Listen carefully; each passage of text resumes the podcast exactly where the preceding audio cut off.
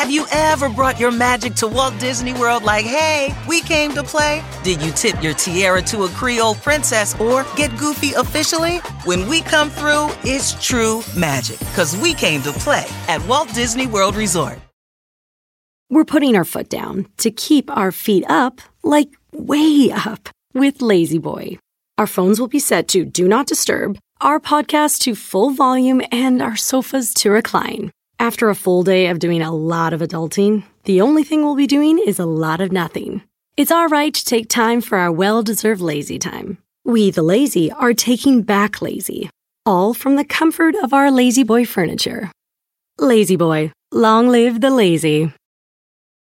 Yeah, what's up? It's your boy Joel Ortiz, and I want everybody to make sure that they subscribe and download the podcast, Library Rap, the hip hop interviews with Tim Einenkel. Yo, Tim, I hope all is well. You my guy. I know these interviews are not interviews, they're actually conversations, and I appreciate them all. Yow. Hey, what's up, everybody? This is Ice T. I want you to do something for me. Make sure you download and subscribe Library Rap, the hip hop interviews with Tim Einenkel. It is oh fucking official. All right, stop playing. Download and subscribe. Library Rap, the hip hop interviews with Tim Einenkel. It's cold. Yes, sir. Yes, sir. It's your boy Pharoahe Monch in the building. I need y'all to make sure you subscribe and download to the podcast Library Rap hip hop interviews with your boy Tim Einenkel. You already know. New album, Dreaming in Cursive, Mystic. Uh, it's an honor to have you on Library Rap, the hip hop interviews with Tim Einenkel. Thank you so much for being here. Thank you. Yes, the girl who loves sparklers. I'm here. I want to start just early in your career. You know, you. I didn't know this when I was uh, reading you. You you you opened and you worked alongside artists such as Outkast, Souls of Mischief, Leaders of the New School, and of course Digital Underground. Can you just like briefly talk about what you remember, what, what you took away from those experiences as not just a person, but as an artist? Yeah, so we can kind of break those down. Leaders of the New School was the first like out of state New York like group that I opened for. And Busta Rhymes thought I was dope. You know, it, it, just it meant the world to me. Um, being born and raised um, in the Bay Area and on the West Coast, even though there, you know, there's thousands of miles that separated, it's like cassette tapes were being sent back and forth. So I was very much hearing music and then what was being released commercially. But, you know, I just, as you start to open for people like Leaders of the New School and then Outkast, I opened for them on, on their first single off their first album, right? Imagine wow. that. Wow. That, yeah. that you know, you start going, oh, I think I'm on the right path. I think I'm on, I'm on my way. And when you open for artists like them, and I, I also open for artists like KRS One and, you know, Ill and Al Skratch and anybody you can kind of possibly think of. And you learn from them how to master a stage, right? As MCs, we are masters of ceremony and and you watch what people you watch what people do. You watch how they move around. I think you can also observe people with their breath control. You can observe how mcs are interacting and and being in in a in a cipher on the stage right? Um but with digital underground i became part of digital underground. I'm still a member of digital underground. And the kind of g rest in power to our mentor and brother and fearless leader um, you know, for all the fun that is digital, Underground ran a pretty tight ship. And so going out, um, sure, the, the studio sessions, you know, what I learned in those studio sessions was like, you have, I had to learn how to be in a studio with hella people where there were hella things going on, where my individual sessions are usually like me and the engineer, right? Right. Super sensitive to the energy in the studio. And so I learned that. But in going out on the road, you know, I, I, had to be a roadie just like Pac was a roadie. I had to carry those, I had to carry those turntables, not Serato, those turntables. and I had to set up stage and break down stage after the show. And there were very specific times to be on the stage. Shock would draw out a stage plot with the props that were on the stage. We, in fact, could be docked if we weren't on stage when we were supposed to be, if we were on stage when we were supposed to be, if we were not bringing out the props that we were supposed to bring out So, I mean, I just, I, I absorbed. And also from digital, I learned that, you know, you could be revolutionary, but you can have fun. And, and that we need to celebrate, celebrate life. So kind of a long answer, but I think I got all your people in there. But it's like, we learn from each other. And, and as we approach the 50th anniversary of hip hop, like, as somebody who is 48, like, I feel so privileged to have literally grown up with hip hop so what I learned from my peers and those came before me is is unlimited and it helped to shape who I am as a master of ceremony. Uh, my I, have always had this appreciation for digital underground, and, and, it comes from weirdly from my grandmother, who uh, used to uh, who bought me a bootleg tape of Sex Packets.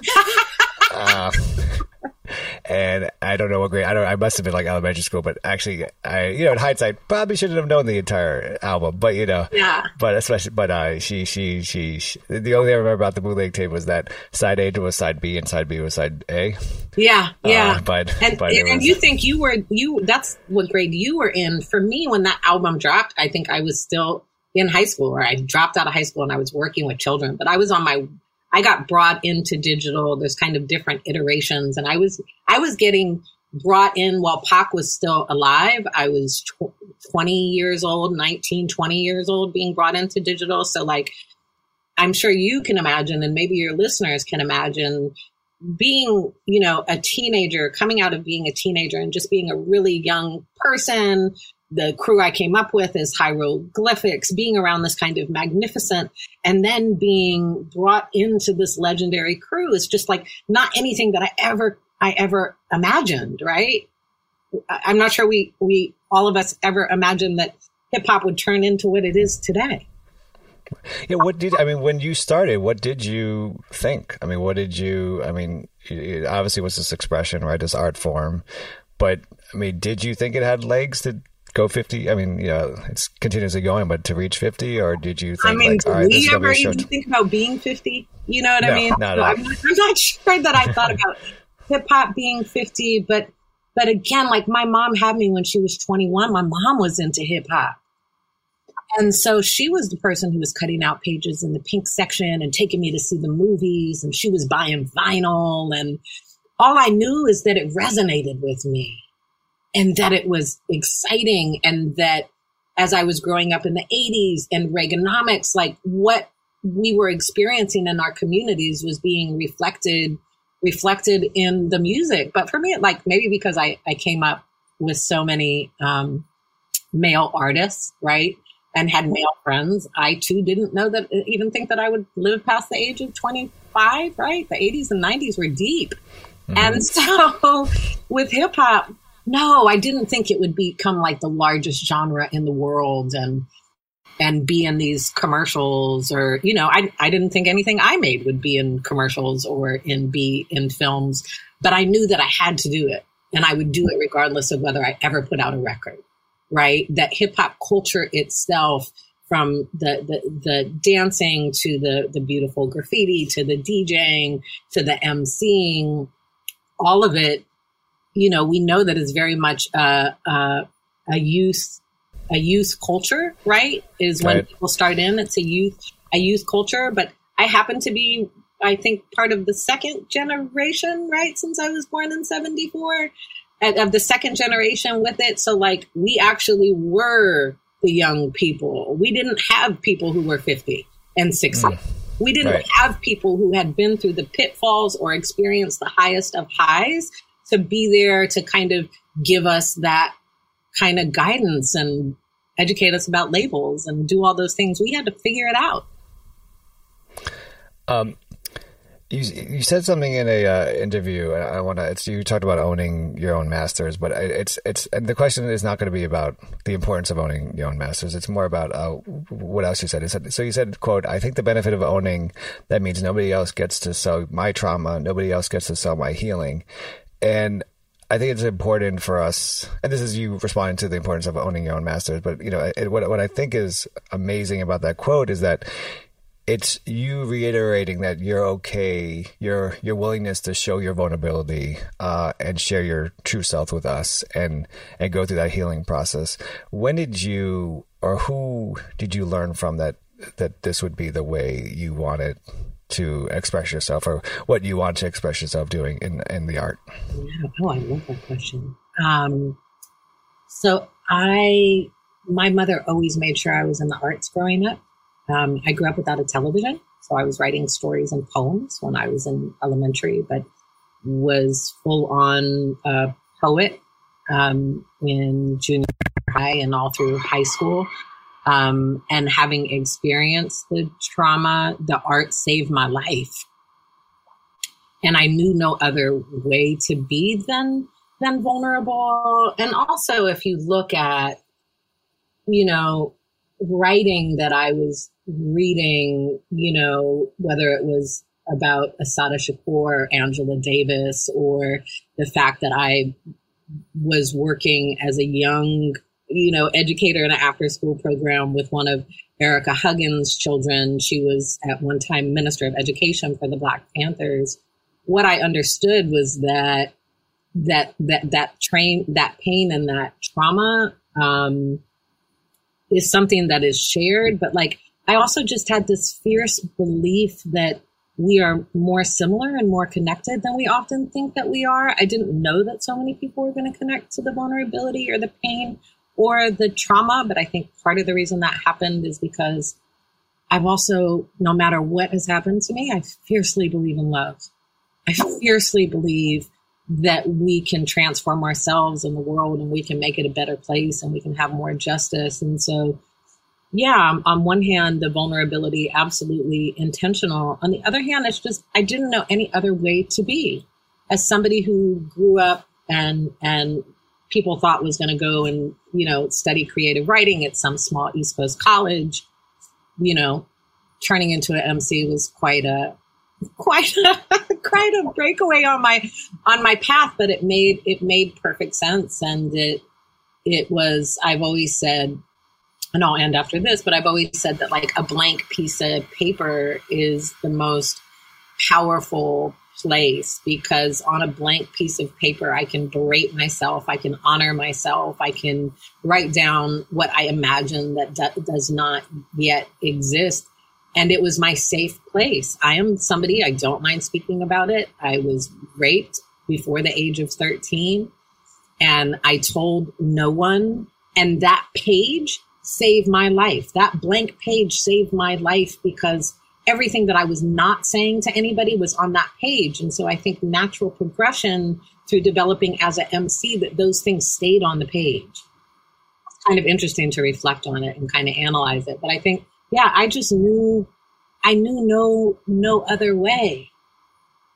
And I also just thought like you remember these conversations about who is who is real and who's not real and who's who's writing lyrics that are not you know that they're lying in what they're saying you know as an mc we're supposed to be creative but there are people who completely fabricate right um, even trauma in their lyrics and um, and so of course I was going to keep it real. Like at some point I said, no, I'm, you know, I ain't got to claim to keep it real.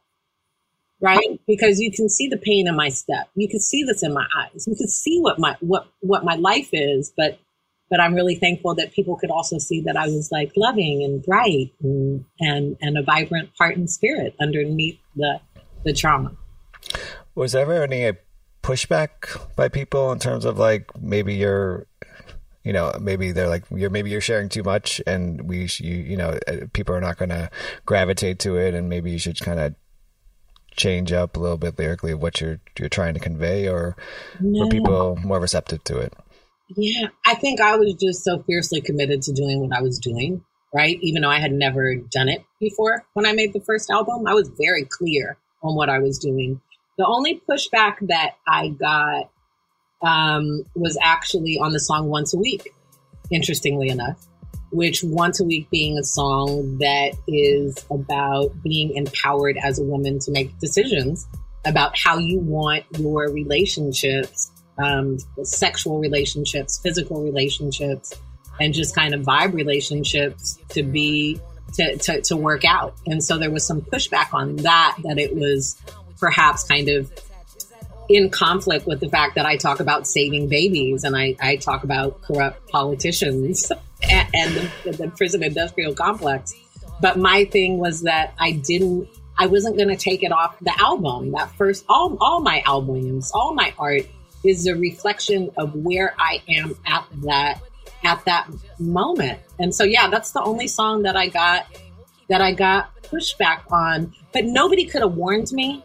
And, and I mentor a lot of young people who want to be in the music business now, not just as as artists, but some of them want to be behind the, the, the scenes and do tour management. Some of them want to be producers. Some of them want to be lawyers. Um, but underneath, a lot of them are creatives. But for the ones who have experienced trauma, right? And we talk about this as we as we kind of define our mentor mentee relationship, and I try to understand how I can best support these young people on their journeys. Is I try to have them understand be open, be who you are in the art that you create, but also be aware of what you share and prepare yourself for what you share. It's okay to make art and not share it with the world. Your art is your art. If it's part of your mechanism for healing, you don't have to put that into a capitalist kind of framework for it to be valuable. Use your art for yourself but but understand people it's like why do people stop and slow down and stare at car crashes right and and, and the music industry makes a ton of money off of people particularly in hip hop who have experienced trauma. And so just understand you need to define your story. You need to control your story. Even if you're signed to a label even if that's your goal you you need to own that. That's that's yours. And when i walked away from my record deal after that first album i literally was willing to walk away from my masters walk away from everything to get my freedom right? And and i just think that i don't know it's like as i talk about it I talk about it it's i don't know. That that that going back to the quote that you that that you spoke about about nobody else gets to sell you know my trauma or my healing i walked away from it and i was peace with doing that but i definitely was like wow they own the song i wrote about my dad dying from a heroin overdose and talking about being raped and and i walked away but in some ways that was walking away from the pain but that's a whole different question um, and i was able to do a bunch of healing when I step back from the music. Did you completely step? I mean, did you uh, did you completely step back in the sense that you s- stop writing rhyme, uh, yeah, or or I mean, or was it just more more? Did go back to like more writing for self? Yeah, no, I I stepped back from the industry as in no more um, being signed to a label, no more lawyer, no more booking agent, no more accountant. I was fully in that framework, right? And so the trajectory that I was on, I probably would have continued to go even higher if I stayed on it. But when I stepped back, it was like I stepped away from from everything except for the art. The art is mine. I write poems and I write rhymes for me. And so I stepped back, but I also began. So, yeah, just from the music industry. That's why I try to be really clear about that part. I stepped back from the music business, the music industry, but I began to, to, to create art with Eligh from Living Legends. And we were just creating music. And I, I wasn't creating it for any album. I wasn't creating it for a label. I wasn't trying to get put on. I wasn't trying to get distribution. It was just like, just to make, to make art. I know far too many MCs and, and, and other folks in our culture who have been in this business, who this business turn them into people who hate what they used to love. And I never, ever, ever wanted to be or want to be, want to be that, that person. So I think it's important to make a distinction. Like this is, this is my art. It doesn't actually belong to anybody else unless I decide to share it.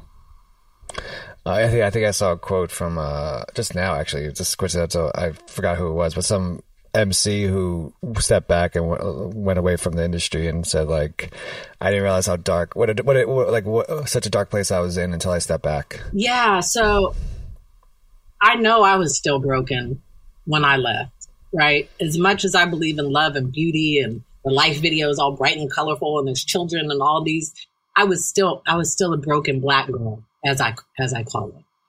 And, um, what I know without a doubt. And I left and I enrolled in school. I was a high school dropout and I took my GED. And so when I stepped back from the music business, I started community college and I fell in love with like knowledge and learning and just had all this time to fall in love and fall out and work on my healing and further define who I was as this, you know, woman in my late 20s, early early 30s and what what I know and maybe I can't really like describe properly is that or here's the easiest way to say it. If I had not stepped back from the industry and and gone on my path and and I was pursuing education to be of service to children who are my heart that I'm not sure that I would be alive today. I'm not sure that I would be the healed black woman who I am today if I had not stepped back. The music industry is not here to love you. The music industry is not here to help you heal. That's not that's not what it's built for. And so stepping back from it, and I know some other folks who have stepped back from it to raise their children, to just, you know, pursue education, do other things. We are incredibly diverse. People have gone into film, they're professors, they're, you know, just so many different things when we start off young and we just we want to be masters of ceremony. And we want to step into the world right? Where hip hop is real. And we want to be in this place. And i think we're almost willing to like you know sacrifice ourselves for our art. And as we get as we get older and if we find some some level of success like i did that you you kind of have to make some decisions about how you get to continue to grow as a human and how you get to heal. And so for me, yeah, that's not why I stepped back from the music business, but I know that it saved my life. And I know that it was really important and it was great to go from being on TV when I started school, my stickers were up in like the restroom stalls. I was like, oh my goodness, people talking to me in the women's section of the grocery store you know, which I'm not complaining. I love the people who support me.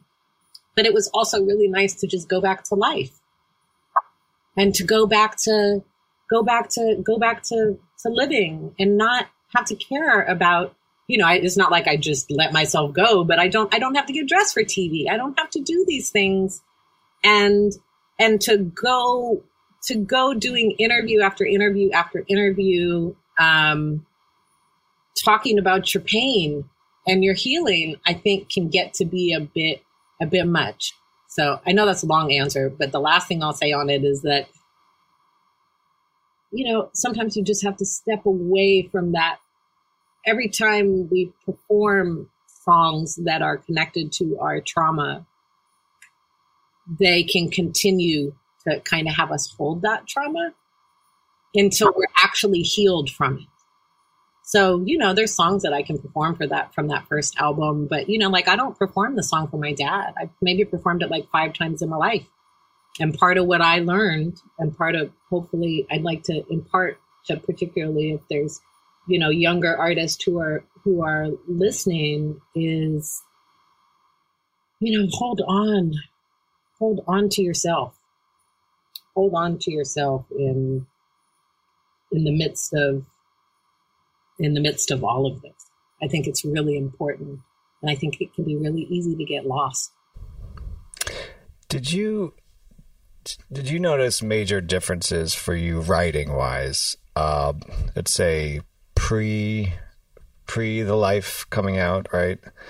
Uh, to writing for an album, to then walking away and writing once again for yourself. Did you see you know major difference in terms of what you were able to write and how creative you could be. Because uh, I imagine writing for an album, there's a lot of pressure to do that, and many, you know, but at the same time, you're also, to your point, you're kind of changing. You know, you're in the industry, you're you're changing, and you don't you might not realize it at the time, but then you step away and you realize that you are. So, did you notice major differences in, I guess, the writing process for you in those three different times? Um, oh, wonderful question. Um, in writing Cuts for Luck and Scars for Freedom, the life was recorded uh, midway or almost three quarters of the way through that album. So writing that song didn't define that that album. I mean, I, I think for some people who were in the studio that night, there was something that was clear to them about the power of that song. Um, but so it didn't really impact that. And then once everything was kind of, you know, blowing up and I'm all over TV and radio and stuff, there were options that were coming in to do collaborations and stuff. And I've always been super picky with that. But I didn't find my writing to be different in terms of my my process, right? And part of my process is like I have to have something to say to sit down and write. Um, absolutely, sometimes I sit down to write just as as lyrical ex- exercise, right? Lyrical fitness. Um, and to play with styles as you know i love i love playing with styles even if people don't feel like i put a lot of them in my songs i love i love playing with them and um, so that doesn't change. But you know what changed through, I think, making the first album and then going, making the second album, Beautiful Resistance, is that I became way less concerned about whether people thought I rhymed or I sang, or I was a spoken word artist or a poet. Like, I came to the understanding, and this started, you know, within Digital Underground, that we have an entire toolbox as artists. And why would I limit myself? Why would I be concerned about what other people think? Right? As I kind of said, I think before we hopped on, but with the life, I was, I was, I was, I was horrified that people were going to see the video version that had no rap in it and didn't know I rapped. And then you had a bunch of people who heard it and they didn't think it was me rapping on it. They just thought I was singing on it and somebody else rapped on it the people who got the album understood that there was far more rapping than there was singing. Um, and so as I progressed, and somebody said about the most new album, they said, "Oh, you're you're singing more. I love the album, but you're singing more." And actually, I think I just became more balanced after that first that first album, and whatever the story is that needs to be told that's inside of me or that's in the music that I get from a producer, that really tells me whether I'm going to rhyme or sing or both or do spoken word. So going back to did it impact the way that I write? Not so much, but I think the healing journey impacts how I write and the womanhood journey impacts how I write and stepping outside of feeling like I am beholden to proving myself to people which is part of what being an MC is about, is is that it just yeah, I became way less concerned. Like I'm here to write write for myself and I realized that writing is uh, like it's one of the most selfish acts that we can do. When I sit down and write my songs, even if I am writing to the community and what's happening in the world, I am writing for myself. Right? I'm writing because of where my mind state is or or how my emotions are triggered or because of something that I've observed but it's really about me and that's why I, I I've kind of talked about in connection with the the newest album Dreaming in Cursive is I'm able to really identify now that the the making of the art is a sacred process and I don't know, I kind of know when to start it and I know when I feel like the concept is kind of, you know, I've, I've done what I need to do with it. I've said what I need to say in this particular space and time, in this moment, on this frequency.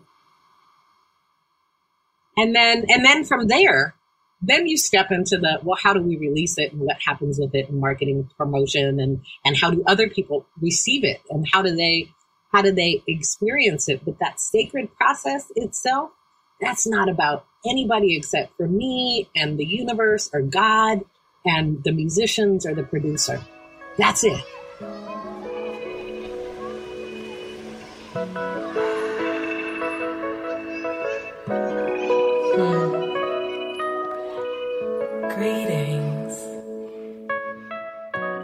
I want to actually. I want to turn to the album, uh, Dreaming in Cursive. Uh, it's it's it's. I think the the name of the album itself is great. It it it, it it's it just sparks like imagination, on, you know, right off the bat. Uh, so let's briefly talk about what what what's behind the name. I mean, how did you is is the process come up the name prior to the album, or was it during the the the, the recording, or after, or if you just talk more about the name? Yeah, I thought the name for this third album from years ago was going to be called Praying on AstroTurf. Um, and that's a whole nother thing that we might talk about one year if I make that album, because it's a very specific kind of concept. Um, but I didn't come up with a title before. I wanted to call it Love Songs or Everyday Love Songs. But all those titles were taken because every song on the album is its own kind of love song. Love for myself, love for community, love for the planet, love for for incarcerated peoples, love for women, love for our collective children, love for justice, love. Every song is a love song, even if it's talking about, you know, um, um, like on Unguarded on that on that poem and love not working out maybe the way that I wanted it to. They're all they're all love songs, but so that wasn't available. So I started thinking about how cursive. So th- th- this is forgive this. This is going to be one of my longer answers, but it, it makes sense. Okay. that I think part of what I started thinking about, I had been deeply inspired. Um, when COVID started, I was the lead kindergarten teacher for an after school program.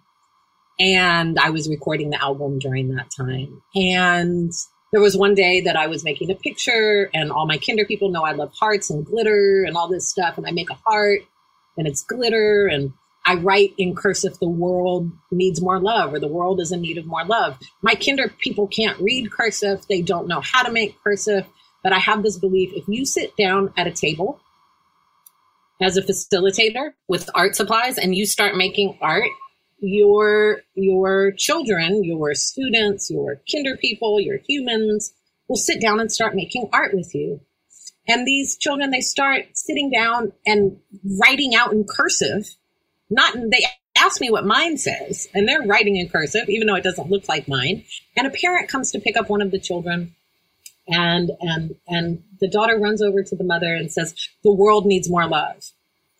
And this parent looks at me like, oh, you know, like this has to come from you, right? It's this beautiful, beautiful moment. But I'm thinking about cursive. I'm also thinking about these ideas that that you know, cursive is being removed from schools, and it's really only in wealthier schools that children are still being um, taught about cursive. So, anyways, these things are kind of sitting inside. That's part of what I call input. That's before you start stepping into the studio and creating. Life is input art is output. And so these things are sitting inside, and I'm thinking about how all the pieces of myself from when I was a child, before I experienced trauma, to where I am as a healed Black woman now, my belief in love and magic and community and, and the world, that these things are all, they're all woven, they're all woven together like I still believe in them now as an adult, just like I did as a child. And so I'm dreaming, I'm dreaming in cursive. I am still that, I'm still that girl. I am closer to being that vibrant, you know, trauma free little girl. I'm closer to being her where I am in my life now than I've ever been. And so that's part of the dreaming in cursive and the connections and, and, and the love and community are all connected, like the letters in cursive. And then the girl who loves sparklers is also tying back to that girl before the trauma. My godmother used to take me to a beach, and I, I remember spinning in circles and playing with sparklers and just being delighted. And never could I have foreseen what I would have to survive.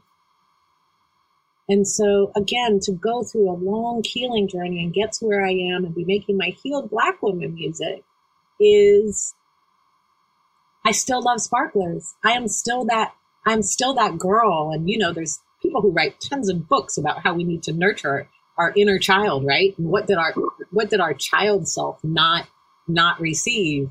Um, what do they, what do they need? And I'm, I'm delighted that I'm as, yeah, as close to that, that beautiful girl who I was than, than I've been since I was that girl. And so that's where the title came from. And also, I just make long titles, and I also love the sound of sparklers, right? Whispers, and and it does. It sounds magical, and and I think I forgot to use adjective about imagination, but that is also what this about what this title is about. Because as I previously referenced, our art can can reimagine our current um, our current life experience, but we can also imagine that which does not yet exist.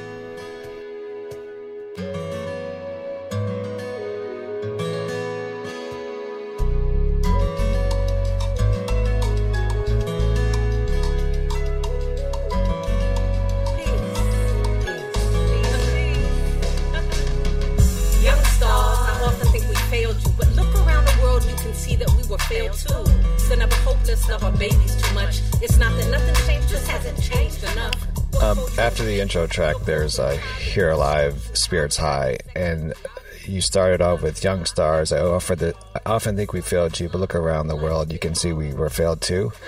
And I love that line because I think what it does, it, it it breaks down that wall that it's not oh boy this you know old person's going to talk to me and talk at me as a young person it's more like because that's the problem. I think what we do at our, our, age, we talk at kids, right? We don't talk yeah. with kids, and I think what that line does is like, no, no, we were failed as well, and let's go on this journey together and figure out the healing process together. Uh, and you and I'm here for you if you need me, and, and, and I hope you're there for me.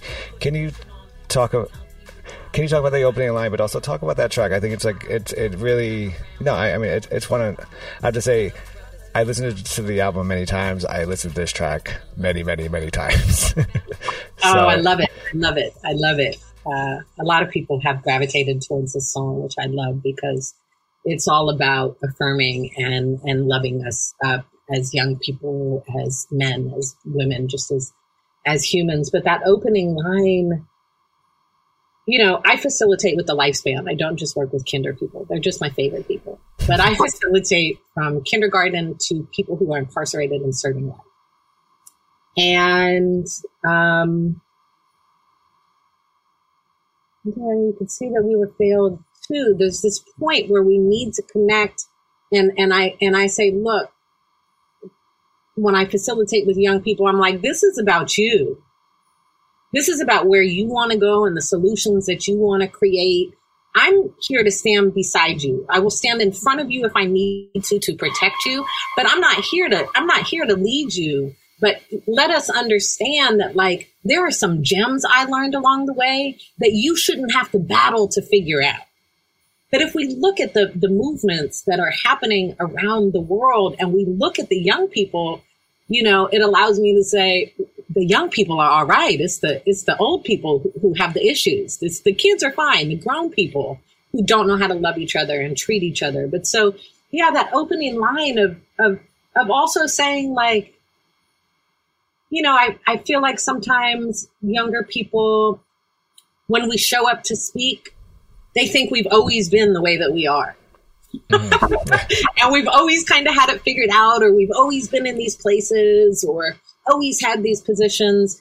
And that's not the case. The same way that these young people are in the street, I was in the street. I believe that they can help shift the paradigm of the current world to a paradigm that is more just and loving and equitable, right? I believe in that. So that's where that that that comes from.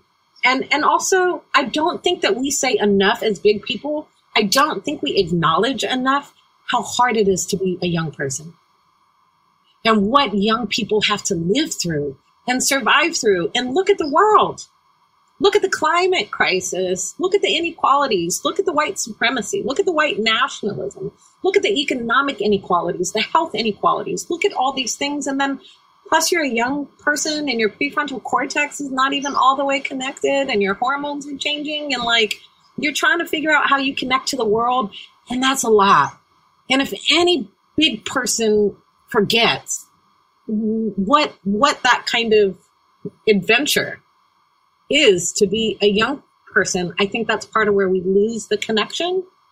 And so, in saying that, you know, you too I often think we failed you, but look, you can see that we were failed too. Is like to say, look, I understand that it's really hard for you. It's hard for me too, but look, we're also still, still super beautiful and powerful and worthy and and amazing.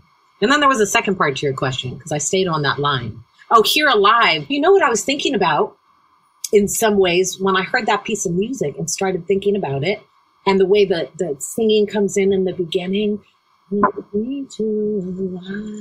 It starts really quiet and coming in. I was thinking about Outkast, the Aquemini album. I was thinking about, I was thinking about Organized Noize. I was thinking about this kind of like this feel, right? Um, and that was part of that. That was just part of what I heard in the music when Walt Liquor, who produced the entire album, when he um, when he played that song, I thought that's what it is. But I've mentored a lot of young people, and I say the same thing a lot of times, which is look, and I tell big people this too. There is no way around it. You can only only go through it. And I think with all the struggles that we have in the world, it's important to love people up. And here alive, hopefully what you feel, even if it's on a subconscious um, level, is that it is about loving you up. It is about loving the listener up, acknowledging that this is really hard. But but yeah, this is this is really beautiful. And so yeah, here here alive because you know, look, we've recently had conversations. We've had we've had losses in our communities from suicide, from drug overdoses. Um, you know, all all kinds of tragic tragic events. And and again, it's hard to get through this life even when you're a, even when you're you're more grown. And I think I think sometimes we just need to be able to through our art or standing face to face with somebody say I honor I honor what you are what you are going through. I also love you. And I also know that the only way for us to get through this is is to go through it and to be and to be together. And I think a thread that goes through all of my music is I've been walking this line that's like, look, the world is totally falling apart and look, we are beautiful and awesome and we can heal and we can make it. And I think that that here alive, as I talk about it with you, I think in some ways here here alive is a perfect representation of me walking that. Even if you sell dope, you know the world's unequal. Beaten and abused, even disappear but also worshipped and deeply revered. We're loving all forms, parts of our communities. We could start wars or we could bring unity.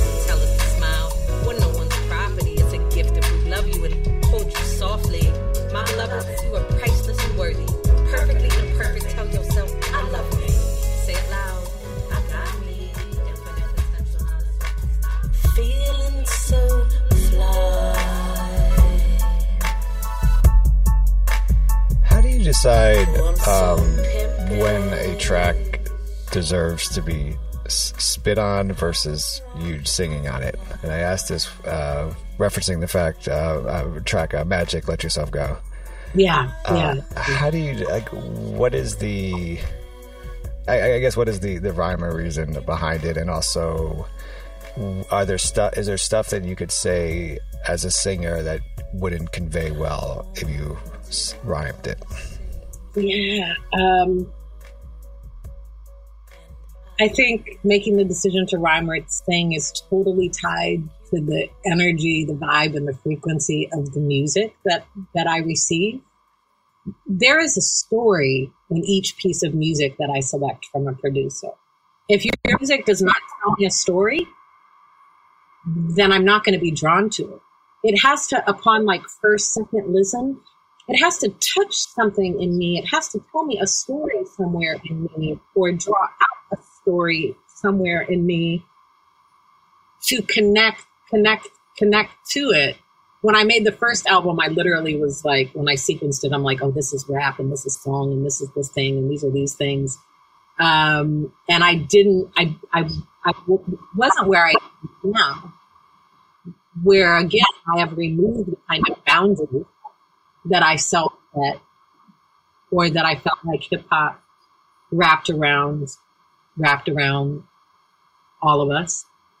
Um, and so it's really just about how it feels. And so for Magic, Let It Go, like that track to me just sounds like such an Oakland track. It sounds like such a town beat, or it sounds like something you would hear in the South, which is why, you know, the magic, magic, she could show you magic, which is actually done by somebody from the South.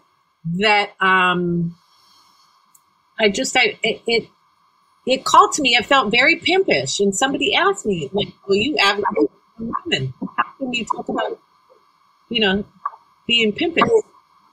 And and it's really that piece of music just made me feel as a woman. It made me feel like I kind of want to talk my shit. I'm sorry, I don't know if I can cuss on here, but it made me like it made me want to pop my collar. It made me want to say, I can show you some things from this place where I'm a grown woman and that did feel did feel like I needed to sing it. I wanted to swagger and sing it, but also that particular music that would have been a very slow rap song. And and look, I was known for writing raps over things that were, you know, 69 BPMs and what have you back in the day. So very slow. It's not that not that it can't be done, but that piece of music it didn't it didn't call to be called to be wrapped on. But it's also just like, how do I feel that day? And what is this? What is this kind of song? What does it mean? It's like going to to the other really singing song on the album, um, "Still Love." There is no way that I could have rapped that song. I could have never expressed that particular emotion that that way. And sometimes rapping is the best way to kind of channel and explore the pain or the emotion. And sometimes singing is, is for that. And Still Love is this perfect representation of it feels more, it feels still in some ways, not to, not to use the, the title itself, but there is something about that piece of music that when those the instrument comes in, which I say they sound like bagpipes, but they're not. But when I heard that sound at the beginning of Still, it sounded like bagpipes at a burial. And that made me think that, oh, it made me think about, oh wow, I am I am ready to kind of bury and put to rest this journey that I have been on with this man and this place that we have moved into after these years and years. And and the way to do this is to tell the story how it happened.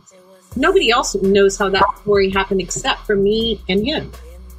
And he and I have never been in a better place. And, you know, we've never been together and we have a totally healthy relationship. But that piece of music that demanded it, and but those bagpipes and that burial sound and the feel of that, that opened up in me like, I'm ready to explore it.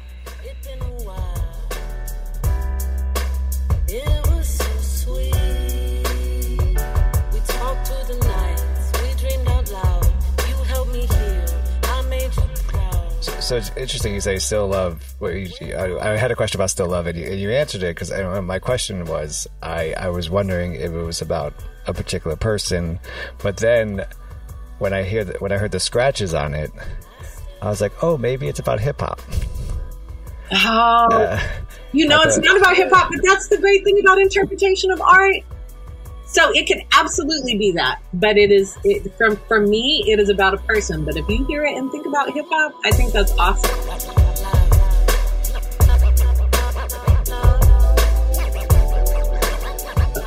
I was just like, oh, maybe this is like a kind of a subtle way of you know giving yeah. the O to the scratch. like the Portishead, we Portishead stuff.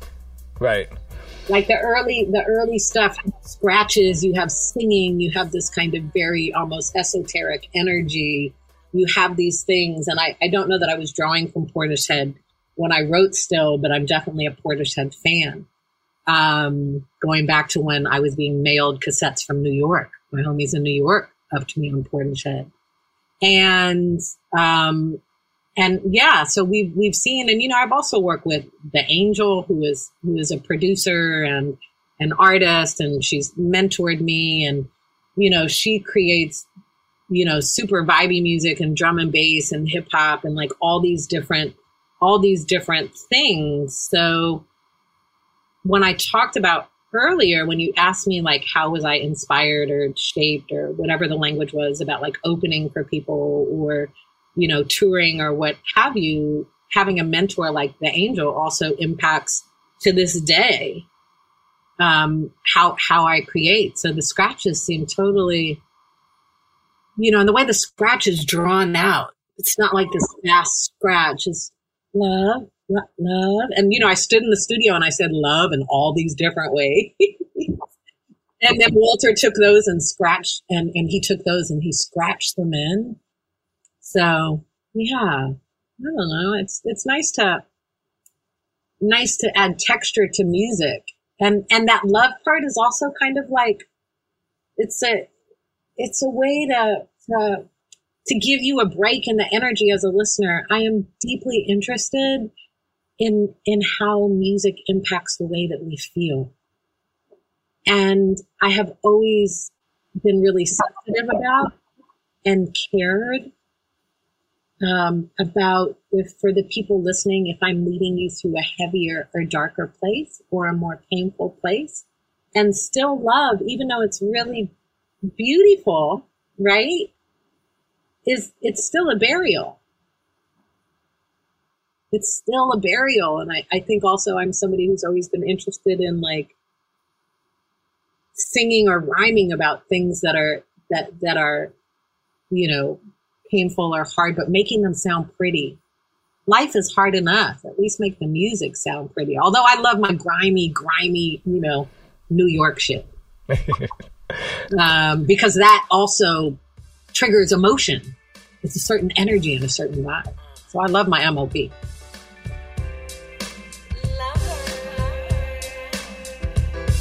You're my favorite lover, miles above the others, with smooth like summertime flows. You're a king, brother, when you smile and glow. Laugh bright like the sun lives inside your soul. Silhouette is like a key to a lock. You used to be a D-boy, so glad you stopped it. Uh, that gets me to uh, the, the, the track uh, uh "Butter," uh, "Green Light." Um, I was surprised to to read that. I think that your quote is, uh, "You wrote it while dating a man I knew I would not end up in a relationship with." Uh, and you you listen to it and then you see the video and you're like wow this is like a happy ever after and you know ending in a way. But it's but then you your quote is that i'm not going to end up in a relationship with this man. Uh, yeah yeah. how, how do you do that? You know it took me all my life to figure out how to do that. Um, after having my heart broken so many times right by by by having these desires or want, you know, like I think growing up, we might think that everybody is it. And what life shows us is that they are absolutely not. But it doesn't mean that we can't have great lovers. I don't have to marry you. We don't have to be together forever, but we could be lovers, right? And that's why that song is saying lover in the chorus and calling out lovers in the in the in the beginning and with the particular man that I was dating like I just I I I knew that if I actually did go down that road that it would not be a good experience. So the good experience was just being lovers and being in that moment and then what you see in the video I think is really important that you note. Um, and I'll take a minute to talk about it. Um, Butter Green Light, the video, is part of a Black Love trilogy which will be a short film, but it's comprised of three songs from the album, which are Butter Green Light, Still Love, and Always Love Always. And these songs are not connected on the album. The love songs on the album, Butter is the like I magic is the like I can show you some things and I'm sexy and I there's a whole universe and all these things, right? Butter is like I'm dating you and it feels good and it's lovely and it's wonderful and I don't know what it'll be, but you know, I'm good here. And then still is like, yeah, we tried and failed.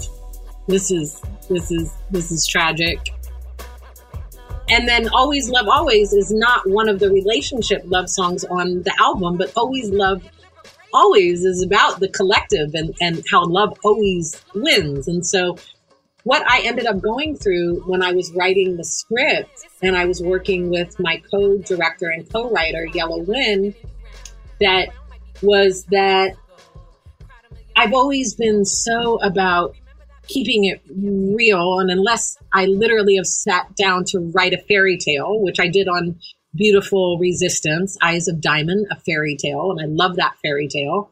But it's talking about a thousand years and all of these things. Obviously, it's a fairy tale. It's called a fairy tale. Um, but when I first started writing out the script, it was kind of literal. But then I made a decision that the representation of Black love that I wanted to uplift in creating this short film would be about a journey where the man and the woman meet. Part two or chapter two will be still love. And in this kind of alternate reality, he and I are exploring this pain and we come out on the other side wanting to pursue the redemption that can be found in Black love. And it moves into always love always which is about placing black love in the context of community and the importance of community in our in our intimate and personal relationships. So i stepped away from the album. Still on the album is about a burial it's about the closure of something in a black love trilogy it it opens an opportunity for myself and my co-star, who is the legendary Ray Luv from the Bay Area and Digital Underground family. Um, it gives the opportunity for us to decide, decide we want to save, we want to save our love. We want to continue to to walk through it, and I really wanted to to to put that visual narrative in the world. I wanted to put an additional conversation in the world that says Love is not always easy, but there is power, and Black love is revolutionary. Love is revolutionary, period. Um, black love is revolutionary, and love has saved me over and over and over and over and over again. So I hope that answers your question, but there is a difference, and that's the creative. That's a creative license, and that's why a Black Love trilogy as a whole is a is a film. The standalone videos um they represent they represent what they you know they represent exactly who they were written about. And butter was written while i was dating that particular man. Magic was written after i stopped dating that man. And i was like i can do whatever i want and still was written just still as its totally own world and experience is told. The final track on the album is uh, "Dreaming Out Loud." It's the outro. It's a and it's a spoke, it's spoken word, and it, and it you know it really explains the purpose of the album. Uh, and it's for me, it was a track that could easily be the intro track, but but you kind of go out with it. Uh, why placement having "Dreaming Out Loud" as the final track on the album? I put a lot of intention into the way that I sequence my albums. And I know that we're in a digital world where people just jump around from track to track.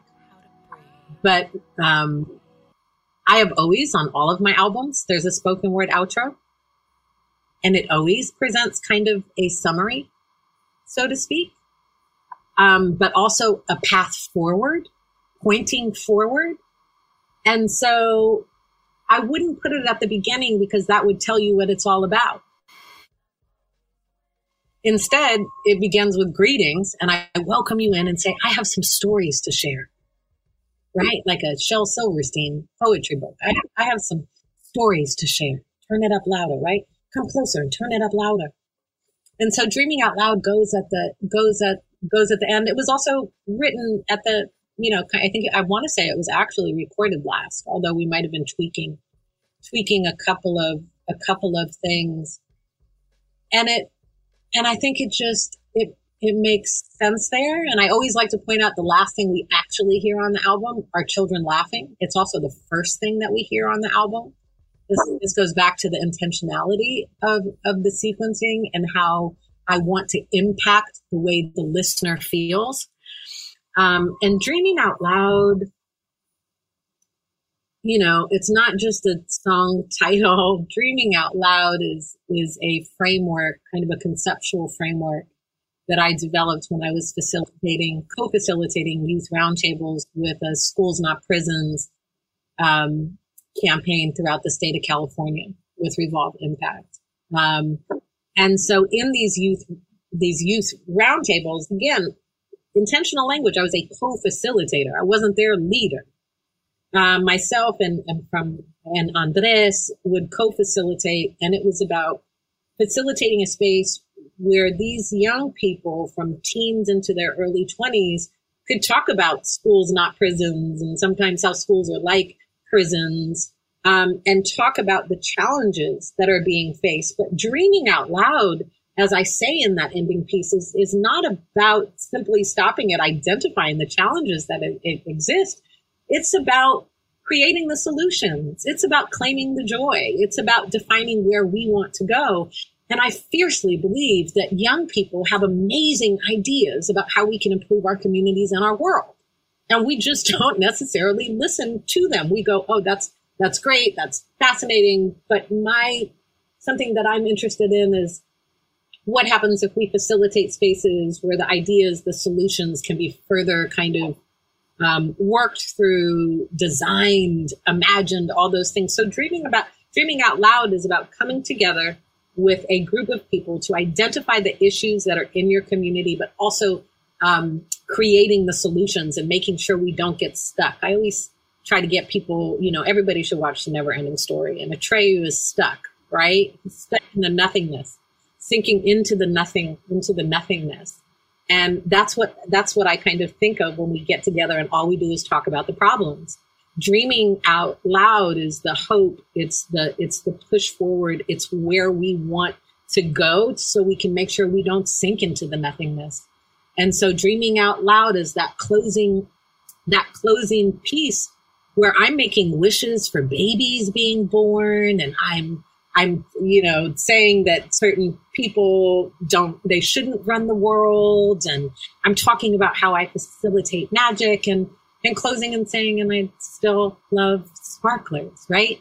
To make it make sense, because as we discussed the title and you, hear all the things that are kind of connected to it, I understand that it's a lot, but the same way you thought still might could be about hip hop, art is about interpretation. And although I have specific stories to tell and specific emotions and, and the journey, and I put all this work into the intentionality into the sequencing, into the interludes that are on Dreaming in Cursive. Those are all super intentional.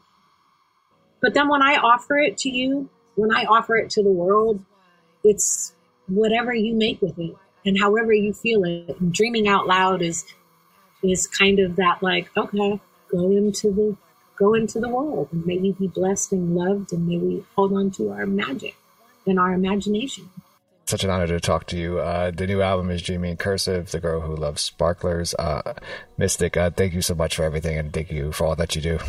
Oh, my goodness. Thank you for, for having me on here, Tim. It's such an honor. Thank you for the brilliant questions and, and thank you for taking the care to provide a platform where we as members of the hip hop culture can like be taken seriously and can talk about our writing processes our processes and our journeys. It was my honor to be here today. Birth in this moment. Dreaming out loud means we seek and find joy and then own it. And even if the world had ended today, which it did, we would still be magic, not bound by any man or system. We would still be love, still be community, still be dreaming in cursive, and I would still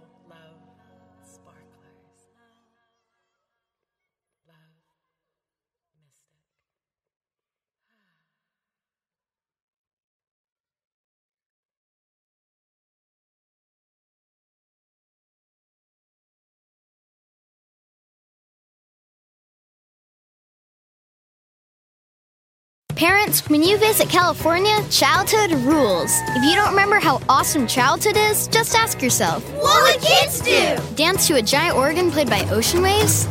Yep. Camp in floating tree houses hundreds of feet off the ground? Check. Jump in a big tub of mud on purpose? Call it rejuvenation. We don't care. Just pack your fun pants and let childhood rule your family vacation. If you need help, ask your kids. Start planning at visitcalifornia.com. Sometimes your cat can be a mystery, like when they get so attached to certain cardboard boxes. but when you use Fresh Step cat litter, there's no question that you're making your cat happy thanks to amazing odor control. Fresh Step clumping cat litters prevent stinky crumbles and make scooping easy by locking in liquid and odor immediately. That means you can keep your house clean and your bond strong. There's no mystery here. Find Fresh Step cat litter at a store near you. Fresh Step is a registered trademark of the Clorox Pet Products Company. Certain trademarks used under license from the Procter & Gamble Company or its affiliates.